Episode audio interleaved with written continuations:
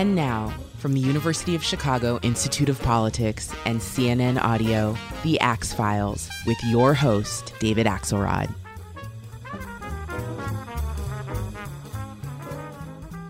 You know, someone's made it in public life when all people need to hear is their initials and they know who you're talking about. I sat down yesterday with AOC, Alexandria Ocasio Cortez, whose upset grassroots victory for Congress in 2018 propelled her into the top ranks of progressive politics in America. We talked about her own improbable story and the state of the country and a fractious Democratic Party as President elect Joe Biden gets set to take the helm. Here's our conversation.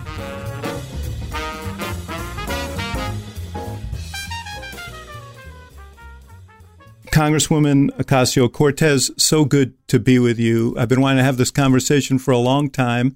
Um, and I don't want to go through a whole list of uh, breaking news because you do, you express yourself so well in so many different ways on these things. I just want to ask you about one thing that's happening uh, tonight, which is these negotiations over a relief bill, a stimulus uh, around COVID nineteen, and you've you've expressed unhappiness on Twitter a couple of times uh, last night and today. What is the status of this now as we're churning toward the weekend? Yeah, well, you know, I think what we're seeing now in the current state of affairs is what's being negotiated, and the current peg is that the good news is that we have extension of PPP. Um, bad news is we're looking at a second stimulus, quote unquote, stimulus uh, payment that is just six hundred dollars. Um, what what are we eight nine months after uh, passing a package that had twelve hundred dollars? Mm-hmm. Um, we're looking at $300 in extension of unemployment benefits down from the $600 that was initially authorized and all of this i think is important to um, to acknowledge that these are the numbers that are happening when the cases are worse. These are the numbers that are happening when we have more deaths and more cases per capita than we had when we passed the CARES Act that was more generous, but even then not sufficient. Yeah. Are you you you intimated last night that you might not vote for this. Will you vote for it? Do you think the way it's lining up? yeah you know i think we we're still waiting on final text and these negotiations you know eh, they, they are changing by the hour one hour we see that there will be stimulus payments the next hour it's that those payments will be half as much as we thought they would be um, but if there is not a real stimulus payment and extension of unemployment benefits i will not be supporting this bill mm-hmm. you know it strikes me that uh, i've been thinking a lot about this lately we sit in the comfort of our offices, our studies.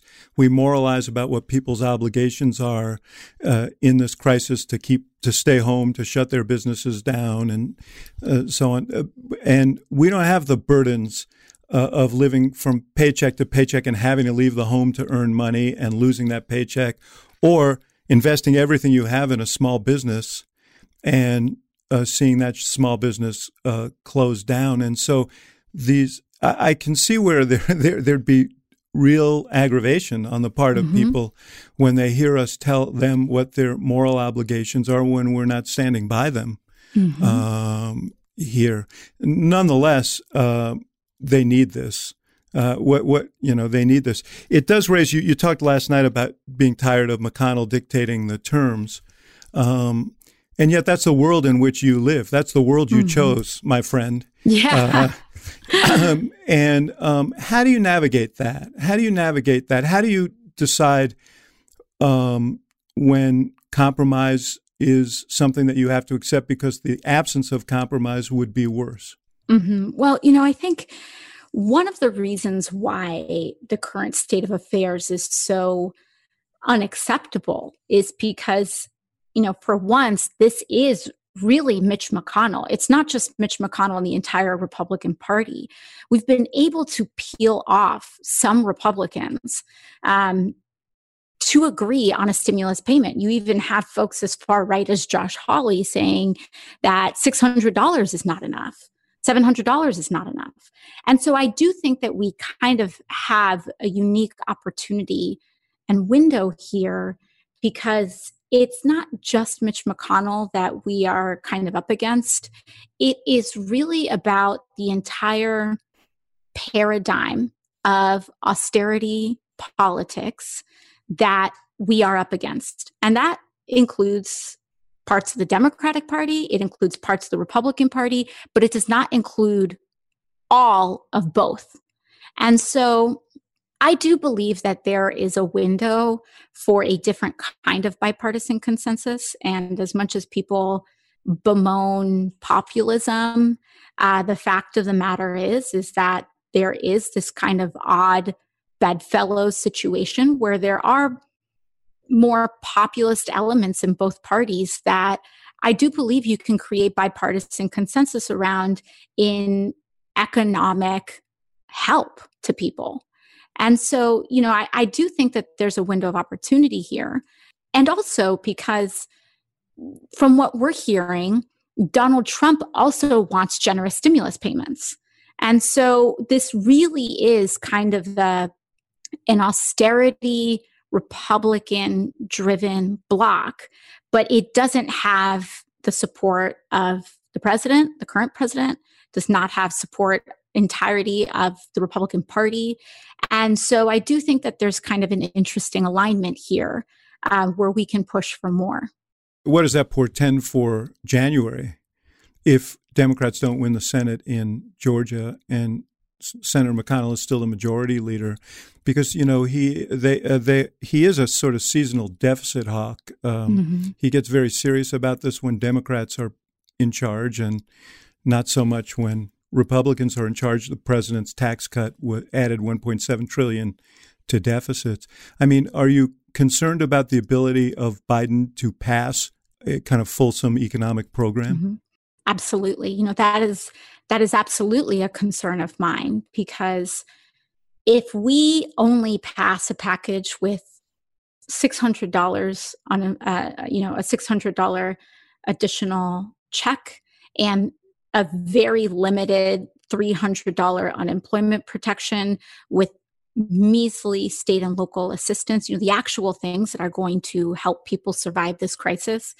And we don't win uh, both seats in Georgia, and Mitch McConnell remains the Senate Majority Leader. Um, I have very real doubts about any willingness or appetite that he would have to work with the Biden administration to pass what would then be a third bill. We know how much uh, amnesia there is in politics, and once we're here a year from now, I'm I believe that once the moment Biden gets inaugurated, I think we'll start hearing from Republicans, oh, this is all in the past.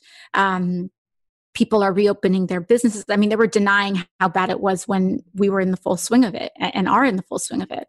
And so that is also, I think, adds to the urgency of trying to get as much as we can right now because uh, unless we win in Georgia, a third bill is not promised. And uh, and even if we're able to accomplish one, we don't know how generous it will be.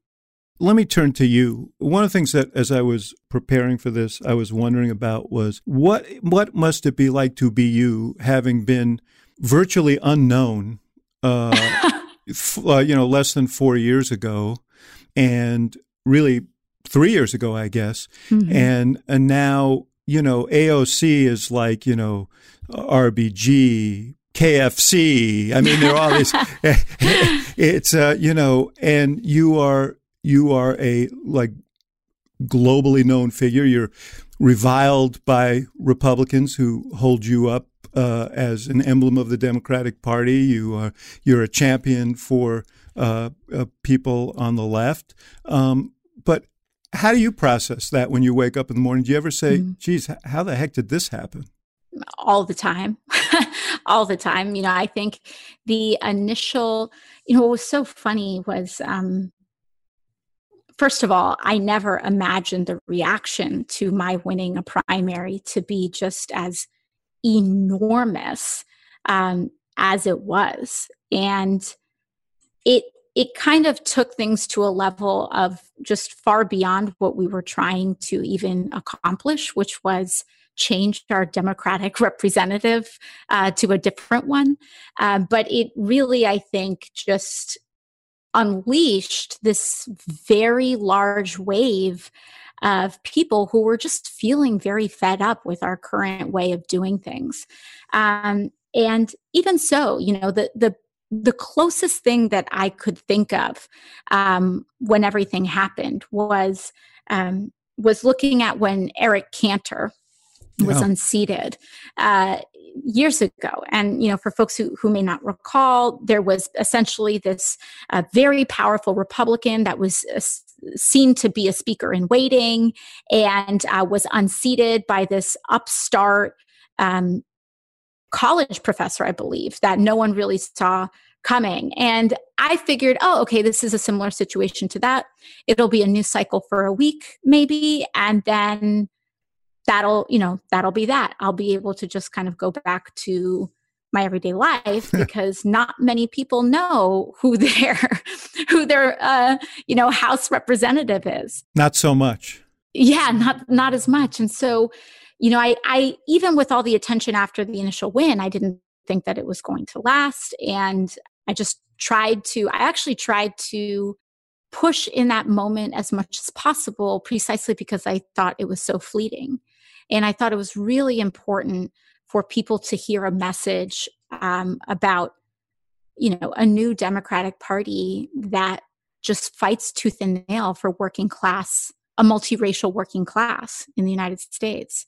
Um, and it just didn't stop. and then I was like, okay, maybe it's just like a summer thing. And it really wasn't until, I don't know, maybe after I was sworn in, really, that I realized that, oh, this is like, I got This is your life. Yeah. Like, oh, like this is like getting a tattoo on my face that I wasn't planning to get. yeah. I remember when uh, my friend Barack Obama made his speech at the Democratic Convention in Boston in 2004. You were, I think, 14 years old. Mm-hmm. Uh, and he, um, and overnight, I mean, while you were in the hall, you could see the way people were reacting to him, a bit the way maybe they reacted to that video that you put out when you were a candidate. But mm-hmm. he touched something. And I said to Robert Gibbs, the press secretary who was standing next to me, I said, I think this guy's life just changed forever.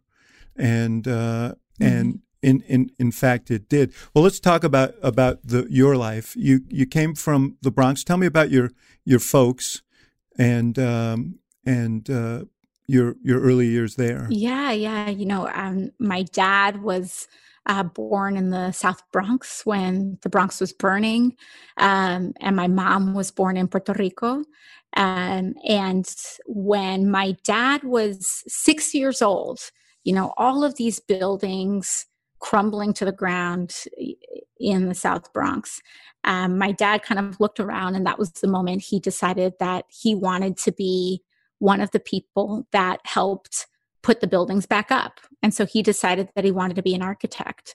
Um, and so, you know, from a very young age, he's been very, he was very kind of focused on pursuing this passion and um, when you know he met my mom in Puerto Rico. Both of my family, both of my parents' families are uh, from the island, and so he was home visiting family. He met my mom um, in the neighborhood where you know his family on the island lived, and um, and you know they they got married relatively young and they moved back to the Bronx, and that's where I was born a couple years later, and. Um, you know, very quickly, the realities of income inequality were just something that my family had to confront. Um, in the late 80s and early 90s, New York City public schools, particularly um, in the Bronx and other communities of color, were just, I mean, a completely different world than they even are today. And we're talking about high school dropout rates above 50%.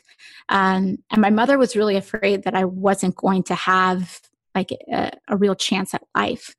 So my whole family basically saved up for us to um, buy this small home um, about 30 minutes north in a different school district. In Westchester County, out of the city in uh, right. Yorktown Heights. Yes, yes, in Yorktown Heights. And, um, you know, it, it was really interesting because my mom, you know, my dad was trying to start his own small business in the Bronx and, um, and he continued to do business in the Bronx. Um, my mom, you know, he, he was doing this on a really fledgling basis. And so my mom was really um, the breadwinner in our family for a while, cleaning homes um, in Westchester County. And as a kid, I grew up, you know, being part of this economic service class. Um, and I would read books on other people's staircases and do homework on other people's dinner tables while my mom uh, cleaned other people's homes. And, um, but, you know, we, every single weekend or all the time, you know, our life was still in the Bronx. My family was there, my father, my father's work was there.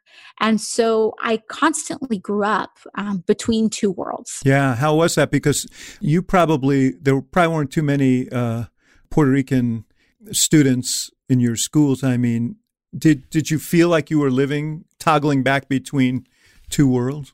Yeah, you know, I, I think in a lot of ways, um, there's so many different worlds that uh, that I was toggling between. There was the two worlds between home and school, where I literally spoke different languages and different customs and um, and everything and then you know I'm, you kind of get to school and i i went to school in a, a predominantly very white um, school district and um, but it, it, was also kind of this upwardly mobile class it wasn't this old money mm-hmm. it was it was like you know people who were second third generation italian or or irish um, and really strong kind of uh, middle class Jewish communities as well. Um, but there was almost no Latino or Black representation um, in the school. And so, you know, you, you navigate between these different worlds about, you know, speaking Spanish is being frowned upon. Um, and then there's the two worlds between Westchester County and the Bronx, where, you know, my cousins the realities that they encountered um, in their public schools with metal detectors and all of this um, were completely different. And then you had the two different realities of me growing up um, between New York and Puerto Rico, because during the summers, my parents couldn't afford childcare. And so I very often spent um, weeks or months on the island as well during the summertime. And so experiencing all of these very stark and dramatically different worlds all within the same country and oftentimes within the same state i think was very formative to me even though i didn't quite realize it yet as a child you were aware of the struggles that your cousins and friends and were, were having in, in in their daily lives that you didn't have in the in the suburbs right. and and i also knew that it was an injustice very early on as well. You know, I had sensed that um, because I knew that my cousins, you know, in Puerto Rican and Latino culture, your cousins are essentially your siblings. You're raised very concurrently, very closely. And I knew that they were no better or worse than than I was. And yet they dealt with completely different circumstances. And so you know as you as a child you know that that's not their fault um, and it really kind of forces everyone to question what is this water that we're swimming in? Why is this school district so much different than that one? We're going to take a short break and we'll be right back with more of the axe files.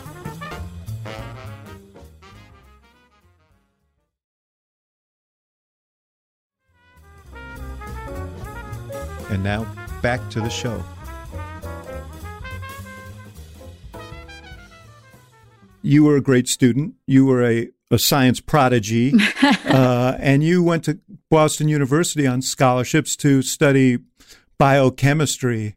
And then you stopped and you were going to be, you were headed toward being a doctor and you went in an entirely different, different direction. What happened? I think um, you know, it, it, and it is true. I was just obsessed with science as a child from a very early age. I just really enjoyed it. Um, and when I got to college, um, I think the things that started to move me more in a in a public policy direction was that you know we we invest so much in science um, to make sure that we learn more about our world and our universe and ostensibly use that to improve the human condition and uh, what i started to really kind of sit back and, and look at was that the things that were making people sick, and especially communities like mine sick, were much more structural than they were problems of scientific knowledge. Um, we know how to heal people. Um, and of course, there are on, always outstanding questions, and we're always learning more. But even on a basic level, um, it's sometimes less not that we don't have the medicine, but more that we don't give people medicine. And so I became um, more interested in this in the um, in the realm of maternal health, and I was really interested in um, in the developing world. And so i started i first started kind of one foot in and one foot out in that i was studying public health policy. And um, and public health policy in um, in kind of emerging economies. I spent time in, uh, I spent about four months living in West Africa, uh, kind of just observing midwives and maternal health out there and what we can learn on a policy perspective on how to improve uh, women's lives and outcomes. Um, and then I think I just kind of dove in completely on the policy side, um, largely because I think I was impatient and I thought about, you know, what my life as a doctor. This is an enduring trait, huh? yeah. and I thought, you know, as a as a doctor, um, I wanted to be an OBGYN and I just figured, man, you know, I don't know if I want to wait until, you know, my mid 30s in order to uh, start practicing medicine um, in the way that I had wanted to. And so, you know, um, that was i think that that was that in terms of me just fully pivoting to a more policy realm. I uh, eventually majored uh, in both economics and international relations and that was that. Your dad passed away uh, i guess in your freshman year or after right after your freshman year and you've talked about that as being destabilizing mm-hmm. in in many ways in your life. Uh, talk to me about that and how that impacted on you and your family. Yeah you know you know, on a personal level, I was just extremely close with my father. Um, you know, I just think that the father daughter bond is a very, very special and unique, uh, formative relationship. And I absolutely was just very blessed to have that with my dad. Um, and so when he passed away, it was, you know, on a personal level, just an enormous um, absence of someone that helped me understand myself. Um, but, you know, beyond that, in the realm of my family, uh, my mom suddenly became a single mom. Um, we had tons of money in in medical debt uh, that was out there, you know, um, and I was in college, you know, and I have a younger brother, and um, and he wanted to pursue the same opportunities to be able to get an education as well. And um, this was right before the financial crisis hit right around that well actually it was, it was right during the financial crisis. Um, he actually passed away a month before barack obama or two months before barack obama was elected president. So he saw um, you know President Obama win the primary. And I remember just having these conversations with him and, you know, him having so much guarded hope, thrilled that we were able to nominate him, but very deeply unsure if our country would elect him. Mm-hmm. Um, and um, and he so he never got to see uh, Obama's presidency. He passed away shortly before then. But you know, as we know, the markets were just crashing right around this time.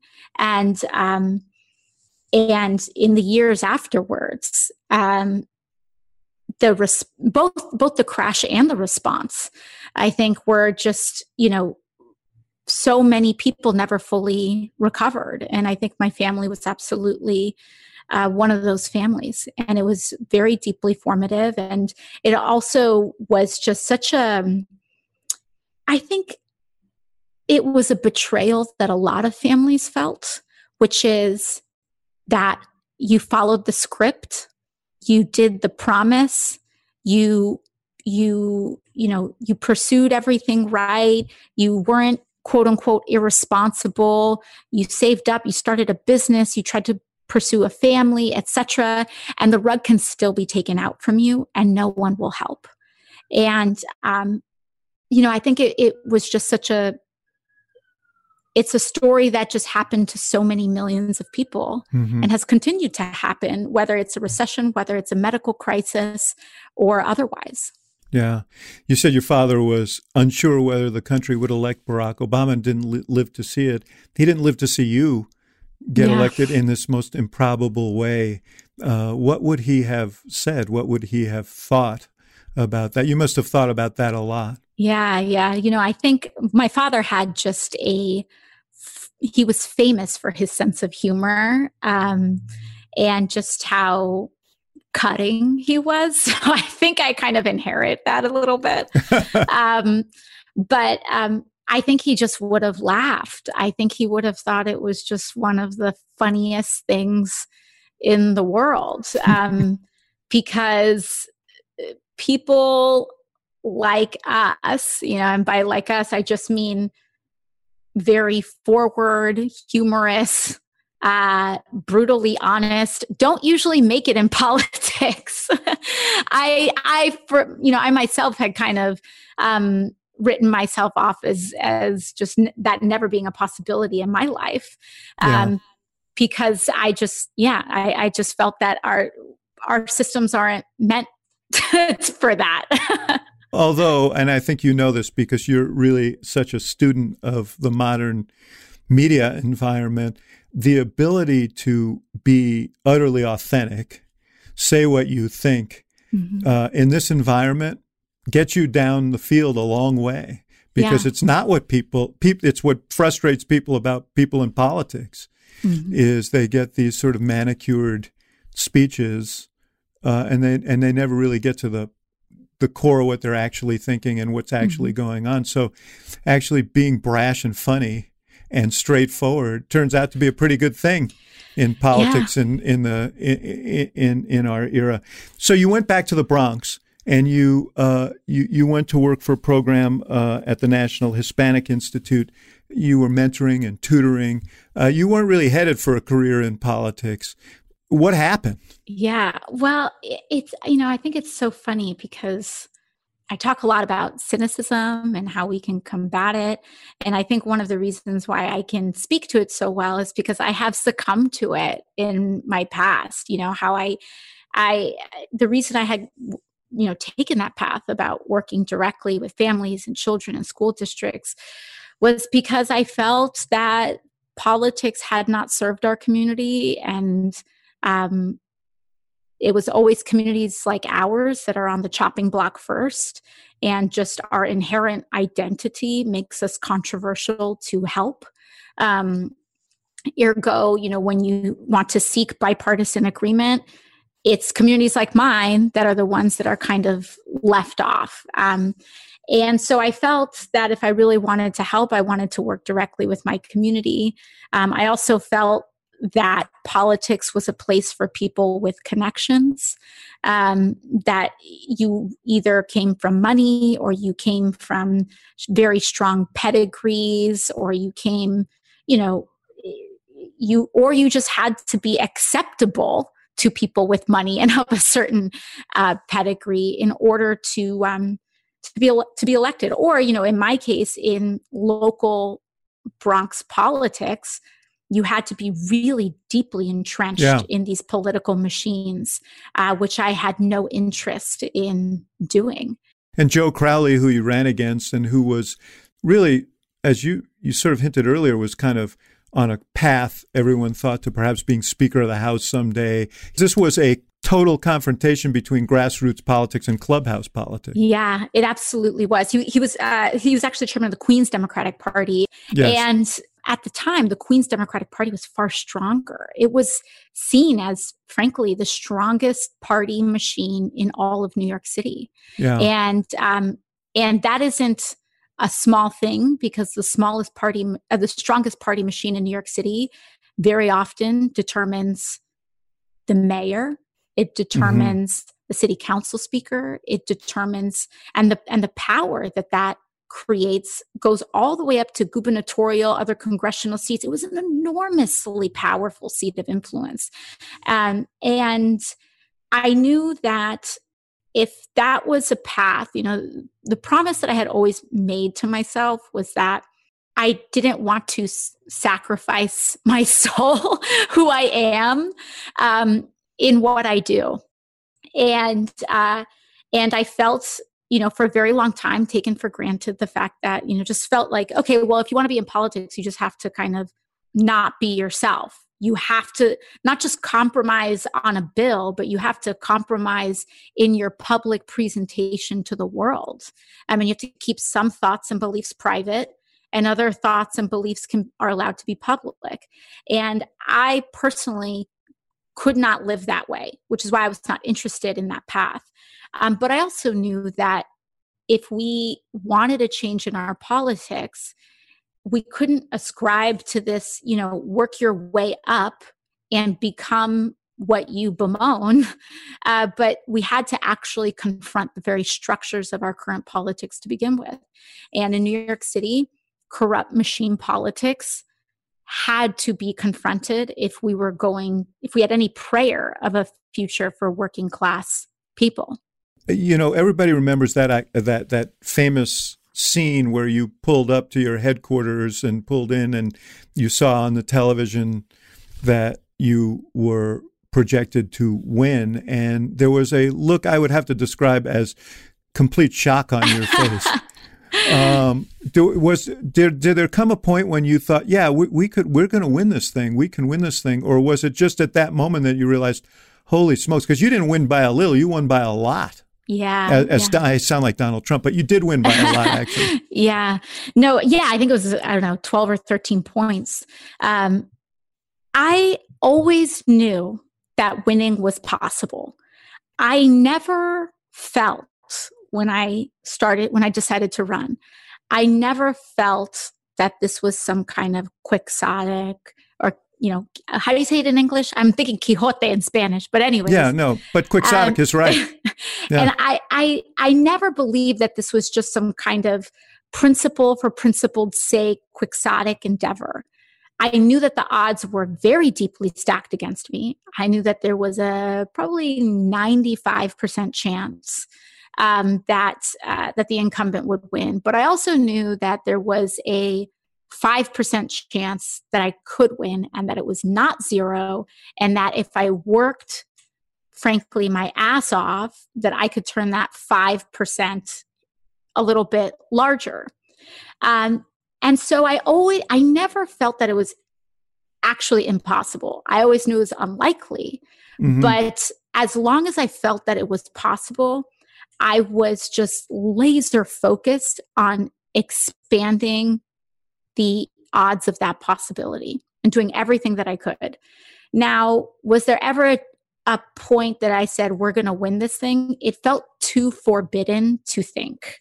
Mm-hmm. Um, it felt way too forbidden for me to ever even have the thought that I am going to win. That thought never happened. But I also never had the thought of I am going to lose either. You know, the mm-hmm. mentality that I had was I am going to exploit every strategic avenue that I can and just lay it all out on the field until 9 p.m. on election night. Um, uh-huh. But there was one moment, you know, the day of where I woke up and I was canvassing all over the district doing one last pass. And I remember I was walking down um, a street in Jackson Heights and these people were in a car and they were driving past me and they just started honking and pumping their fists and I had never seen them.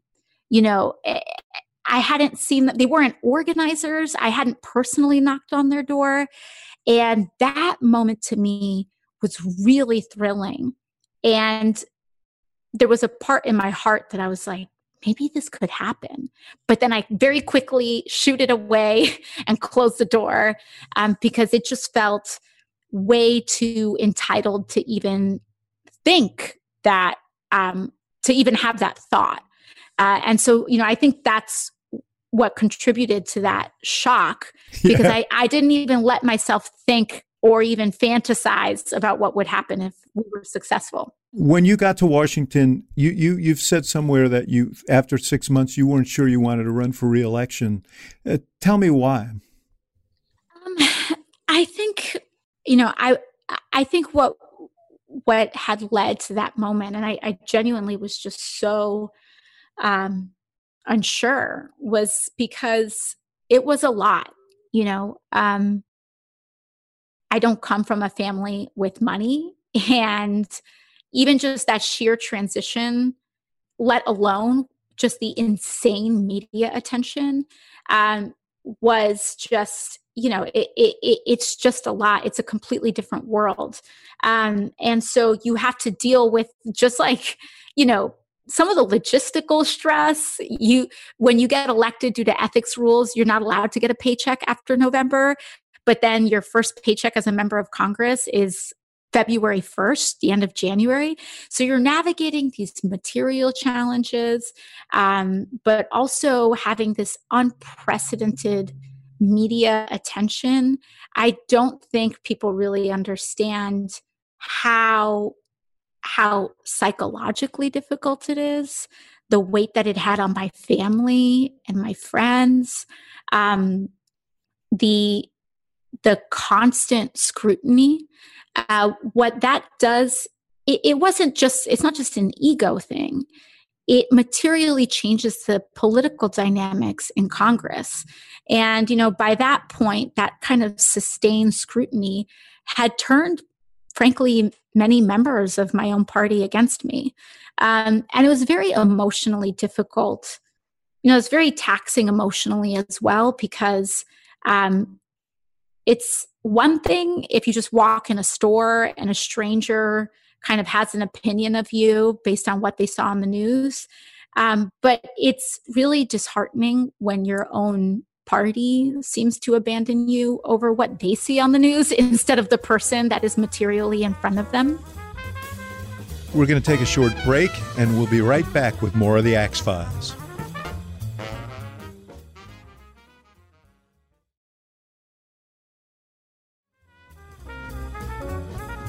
And now, back to the show.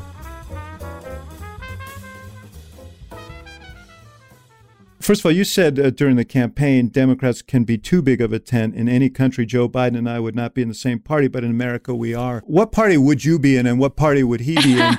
and um, and what does that say about where we are now?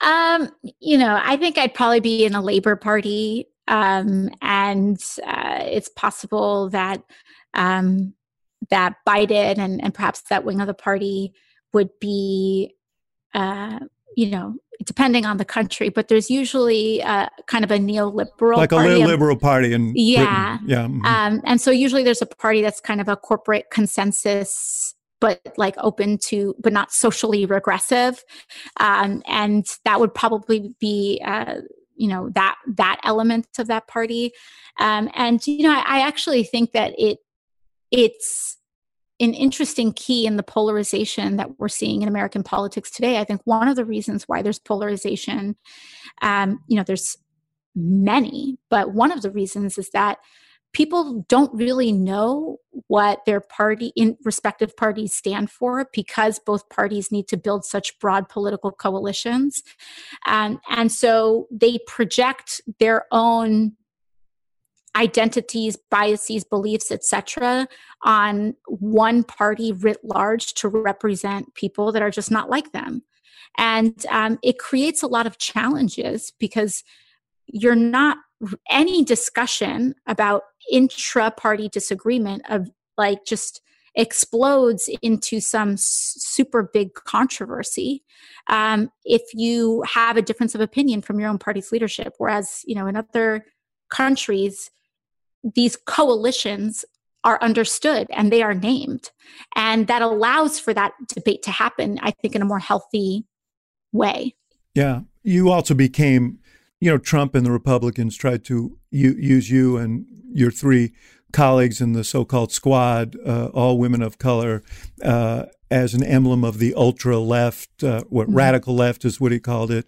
And um, and uh, you you became sort of a negative icon in their mm-hmm. ads um, as well. How does this cohere now? I know you had an uncomfortable discussion with your colleagues um, after the election because Democrats did poorly. I mean, Democrats mm-hmm. were supposed to add seats. Democrats lost 12 seats. Senate now is very much in, uh, up for, uh, you know, in doubt, I should say, for Democrats.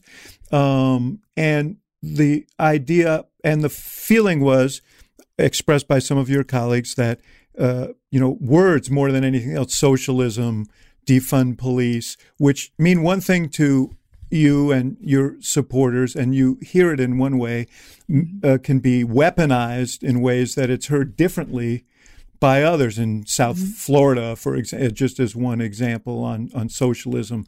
Uh, defund police is heard as dismantling uh, mm-hmm. police. What do you do about that to keep your not just your, your coalition or your party together, but to avoid being used in that way? Yeah, by the other party. Well, you know, I think it, it raises so many different questions. You know, I always kind of laugh. I can't help but laugh sometimes when I see the differences in Republican and Democratic strategy. And Republicans, too, have very alienating portions of their base, to say the least. And what Republicans, Republicans aren't afraid of their base for better or for worse. Um, and they understand how to use and leverage their base in a very targeted and strategic way. It's it's a, it's easier because it is a homogenous base. Mm-hmm. The Democratic Party is a is a multiracial base and a multi multi class and so on. Mm-hmm. But you know, even so, it's it's a it's homogenous, perhaps in terms of race, but it's not. But yeah, it's not homogenous in terms of class, gender, identity, um, etc. And and so, anyways, what I what I say to that is that what happens is that when we run away from issues.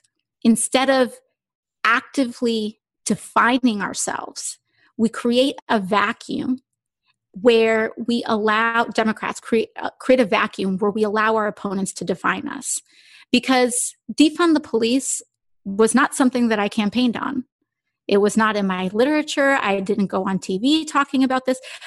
Yet many people democrats and republicans alike think that that is the case. Well, why is that? And that is because our party, I think, runs away from fights that are very winnable for us. Because I think what a lot of people don't realize is that it's not about whether we should have a national conversation on race or not. We're having a national conversation on race there's always a conversation about race happening in this country. When Republicans talk about caravans and when they talk about rioters, they are having a conversation about race. What is our conversation about race? And so I think that, you know, in terms of contribution, it should be defining what our message is. And that message should be concrete, not a kumbaya, let's come together, but it should be strong. And um, what we saw, I think, with Repub- with there, there were you know, Democrats that did not get sunk by this messaging that were in precarious seats.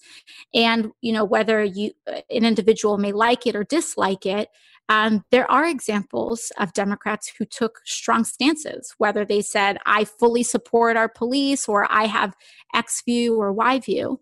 Um, but even then, you know, I speak very closely with uh, with my New York colleague uh, Max Rose, who was arguably a member that got hit uh, mm-hmm. more than anybody else on this mm-hmm. conversation mm-hmm. about defund. And he's actually in agreement in that he thinks that if um, that if the party responds by shirking away um, and shrinking even more, we're going to be in a lot of trouble. Let me let me just ask you two, a, a couple more things. I know I'm imposing on your time oh, no. here. It's it's quite all right. It's quite all right. you you had a back and forth with some members, uh, Representative Spanberger, Representative Lamb. It's fair to say that they come from different districts. Her district is different than his district is is much dis- different from your district. Not every you you you wouldn't necessarily run in his win in his district as mm-hmm. talented mm-hmm. as you are with the uh, on on the platform that you uh, ran on, uh, and that is true. That is part of being in a big diverse country. Mm-hmm. Can you can can the can you cohere, make progress, find common ground? Uh, with and still uh, recognize those differences. Mm-hmm. Yeah, you know, I I absolutely think that we can. Um, you know, I think where the biggest issues happen, and I think this this applies to politics in general, right? I think Democrats we need to focus on turnout, not just high turnout in general, but turning out our base and our people. And, um, you know, I've always believed that swing voters, there are multiple swing voters. There's Republican uh, to Democrat or independent to Democrat swing voters, but there's also the swing voter that's the non voter to the voter. And, um, and how we build those coalitions, because in order for the Democratic Party to win, we need both. And, um, and there's very often a friction, of making decisions of one over another. And one example of that, for example, is you know we have this conversation about fracking. Um, this is a difficult issue because yeah, it is for some people. It means jobs in their district to create pipelines that will poison families in my district. And this is a very difficult issue because we aren't talking about you know abstractions here there are children in my community who have brain damage because of poisoned water and um, and that's where these issues also clash not just because the districts themselves are moderate but um, but be, but because they point to very real different class and race issues in the country. But how can we have these discussions and how can we have these discussions because sometimes it seems to me that uh, we we moralize about issues that are great moral issues. Mm-hmm. Uh, that one being one of them. Climate is one of them. It's an existential issue. But if you're someone who has makes their living extracting energy from the ground or building pipeline, as you say. That's an existential issue for them Absolutely. in terms of making a living. How we have a conversation that includes those people and mm-hmm. says, here is here is how we are going to see you through this transition. Here's yeah. how we because we understand your because that it seems to me is what's what's missing. Yeah, and I, I, actually think that it's the it's the path of success for the future of the Democratic Party. Uh, personally, you know, I believe that um, that if I think that our greatest chance at our party being successful, not just in terms of winning elections, but in actually changing people's lives, which is why we should be in this work, which is why we are in this work, um, hopefully, um, is in centering in, it, you know, frankly, a, an economically ambitious agenda.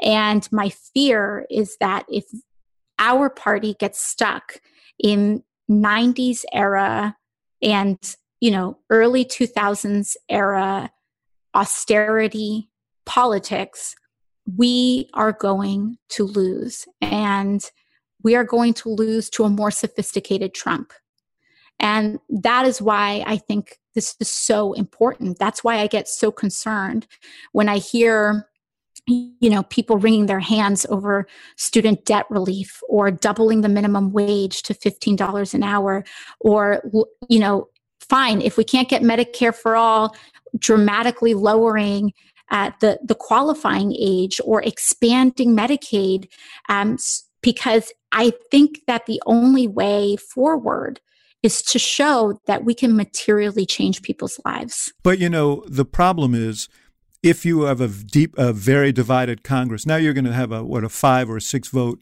uh, majority in the House, uh, maybe not a majority at all in the Senate. You know, I think back, uh, Congresswoman, to um, when we were passing the Affordable Care Act, and we desperately wanted a public option in there. Mm-hmm. And we couldn't get it. And we couldn't get it not just because of Republicans, but because of a few Democrats. And then we had a choice do we move forward or not? Mm-hmm. And it, are we going to be materially better if 20 million people get health care who don't have it? If people with pre-existing conditions can get it? If you, you know, there are no lifetime limits on your insurance and so on.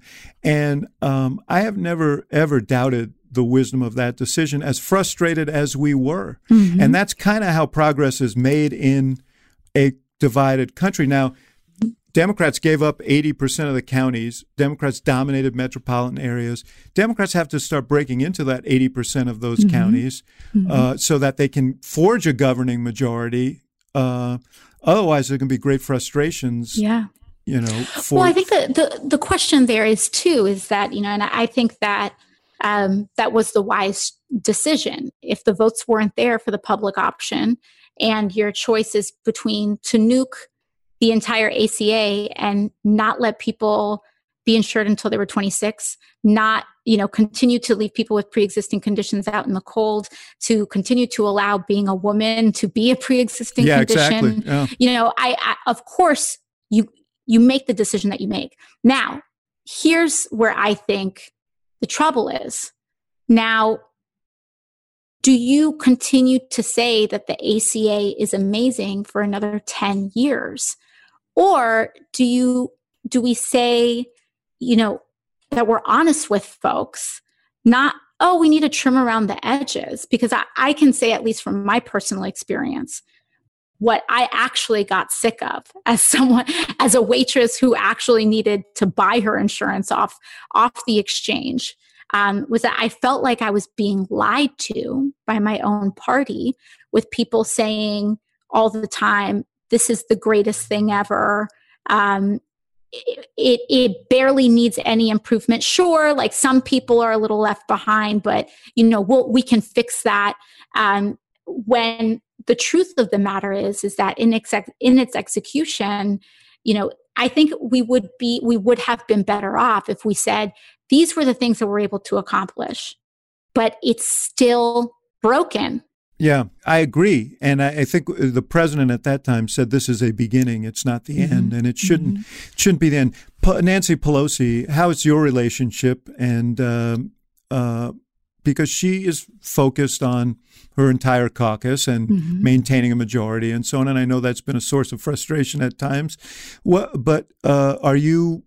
I saw today somewhere you said you don't see a viable option. It sounded like you were prepared to vote for her. Are you mm-hmm. prepared to vote for her?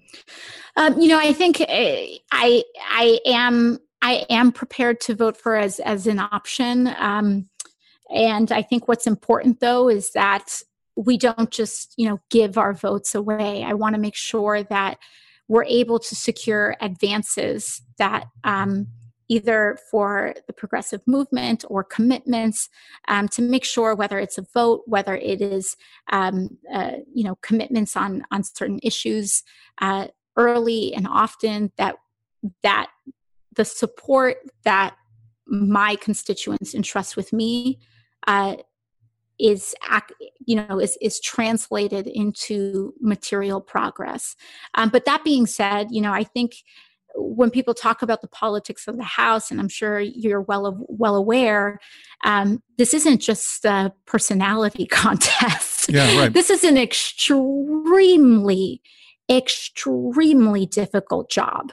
Um, that requires wrangling an entire caucus, um, some of which have members who, you know, are very conservative. We had a Democrat switch parties and actually become a Republican right. Um, right. this past year. And so, you know, the day before he registered as a Republican at he was part of the Democratic conference, you know, part of this big tent. And so you have to wrangle the internal. You have to make sure that you're able to um, exert enough organizing and influence to pe- make sure that people win elections and keep, you know, that majority. You have to have um, the the the actual policy consensus. And so it's an extremely difficult job yeah man. and, and she and you you got to concede that she's good at that. Absolutely. And, and, i think that's the thing. It's like the actual technical execution.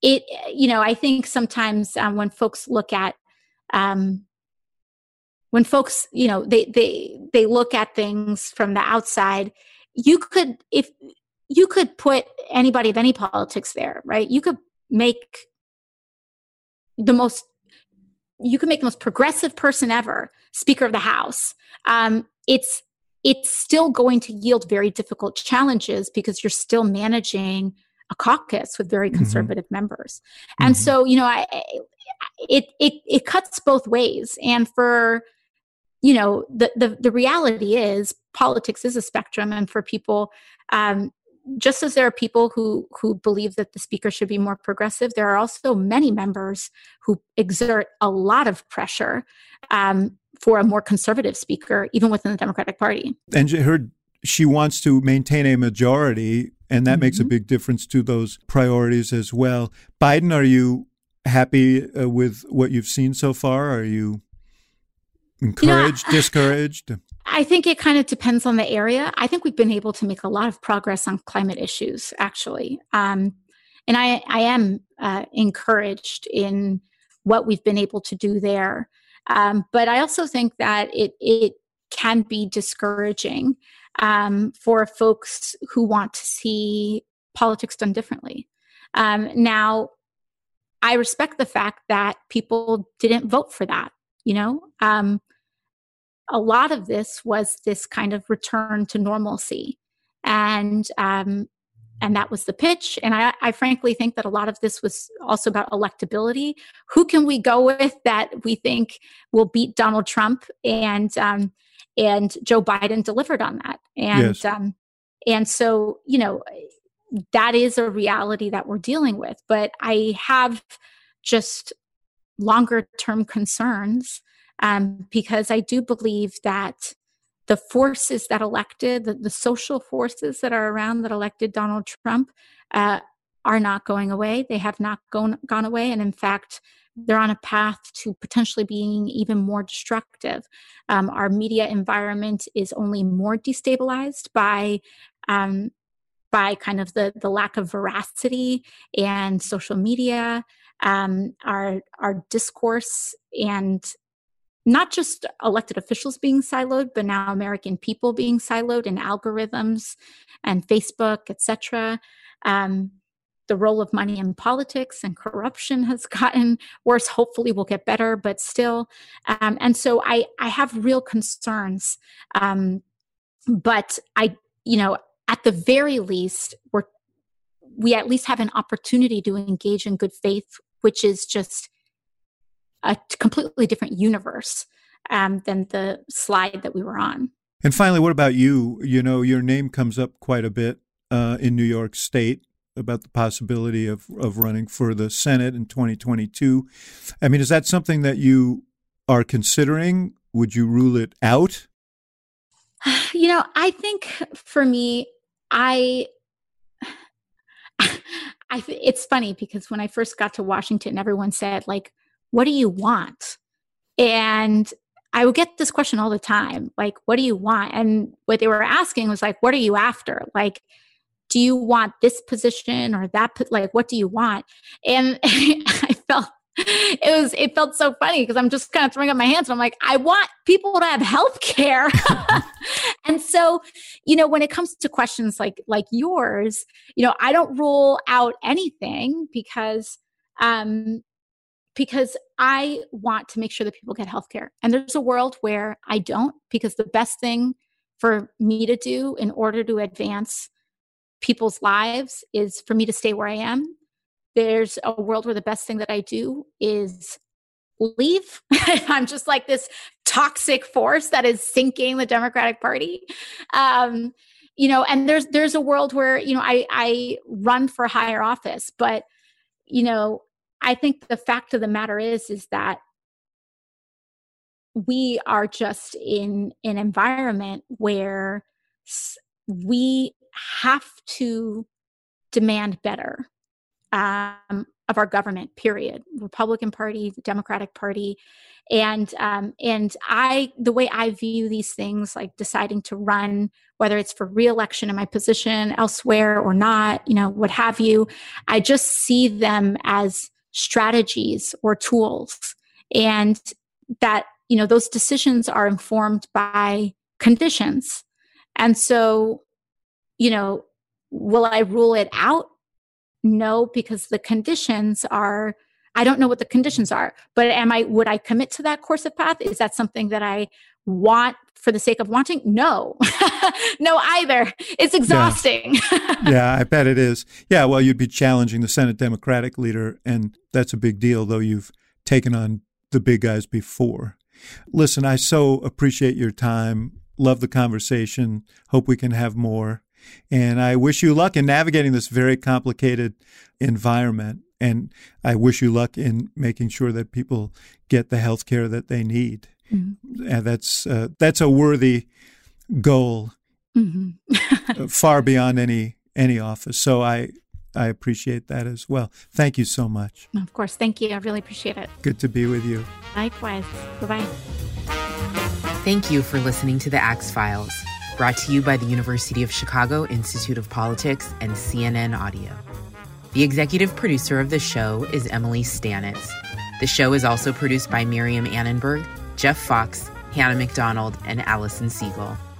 And special thanks to our partners at CNN, including Courtney Coop, Ashley Lusk, and Megan Marcus.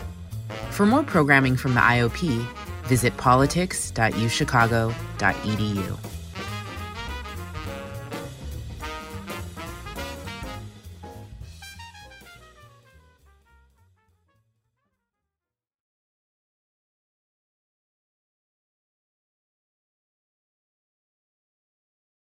Quality sleep is essential, and that's why the Sleep Number Smart Bed is designed for your ever evolving sleep needs. So you can choose what's right for you whenever you like. Need a bed that's firmer or softer on either side? Helps you sleep at a comfortable temperature, quiets their snores. Sleep Number does that. Sleep better together. JD Power ranks Sleep Number number 1 in customer satisfaction with mattresses purchased in-store. And now, save 50% on Sleep Number limited edition smart beds for a limited time. For JD Power 2023 award information, visit jdpower.com/awards. Only at Sleep Number stores or sleepnumber.com.